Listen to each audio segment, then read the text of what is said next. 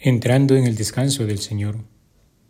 Queridos hermanos, les saluda el Padre Juan Carlos Cuellar, queriendo compartir con ustedes un breve mensaje acerca de la palabra que el Señor nos dirige en este día en la Sagrada Liturgia. Habitualmente, cuando pensamos en la palabra descanso, muchos tenemos en nuestro pensamiento, en primer lugar, el no hacer nada, ir de vacaciones, distraerse, perder el tiempo y cosas similares. De hecho, la imagen común que ronda en la mente de aquel que descansa es estar reposando en una hamaca o en una cama mientras se ve televisión o cosas por el estilo. Dirían los filósofos que aquel es nuestro princeps analogatum, es decir, nuestro criterio de comparación. Sin embargo, en la espiritualidad bíblica, la concepción del descanso es diferente, porque el criterio de comparación varía.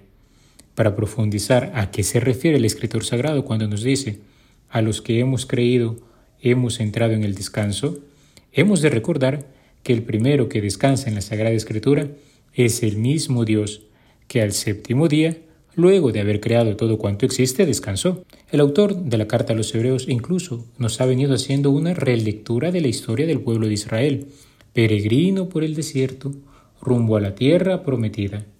Y lo ha hecho en clave cristiana, para mostrarnos cómo nosotros, peregrinos por este mundo, rumbo a la patria celestial, hemos de buscar vivir en fidelidad al Señor, que nos ha liberado por la obediencia de la fe, hasta que alcancemos ese dichoso destino para el cual nos ha pensado, cuando finalmente entremos en el descanso del Señor en su paz. Así el horizonte va más allá de una mera paz y tranquilidad terrena. La meta se pone en la eternidad junto a Dios, que llevando plenitud de la buena obra que un día comenzó, nos hará partícipes de la bienaventuranza eterna. Esta perspectiva es hermosa porque el hoy en el que meditábamos ayer como el tiempo en el que el Señor pasa por nuestra historia, ofreciéndonos gozar de su amor misericordioso, se abre hacia el descanso en el Señor, cuando eternamente gocemos por Él, con Él y en Él, de la gloria del nuevo día en la nueva creación. Decía San Agustín, este será realmente el gran sábado que no tendrá tarde ese sábado encarecido por el Señor en las primeras obras de su creación.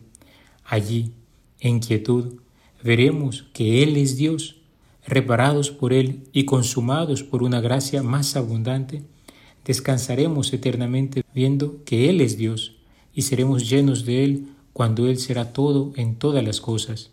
En el Santo Evangelio vemos nuevamente a Jesús entre la multitud de los que acudían a escucharle y a buscar alivio a su dolor. Sin embargo, a diferencia de las intervenciones anteriores, hoy hará manifestación de que no solo tiene poder sobre las fuerzas naturales que quejan al hombre como la enfermedad, sino también sobre el pecado, dándonos a conocer así su divinidad. El Señor busca salvar al hombre y al hombre completo. Si el cuerpo se siente aliviado de la parálisis poniéndose en pie, el alma haría lo mismo superando la parálisis espiritual en la que puede encontrarse a causa del pecado. Pero la dimensión divina de Jesús no solo se manifiesta en este hecho, sino que también podemos notar cómo conoce el interior de los hombres, sabe de qué estamos hechos y lo que albergamos en nuestro corazón. Así, por ejemplo, descubre en esta ocasión y en otras muchas los pensamientos de los escribas y fariseos. También conocerá el pensamiento de aquellos que buscan hacer el bien, como los amigos del paralítico, que hicieron hasta lo imposible por llevarle a la presencia del Señor. San Juan Crisóstomo también nos invita a tener presente que cuando hay que castigar o premiar o perdonar los pecados o determinar una ley o hacer cosas mucho más importantes, nunca encontraremos jamás al Señor llamando a su Padre o suplicándole, sino que hace todas estas cosas con propia autonomía.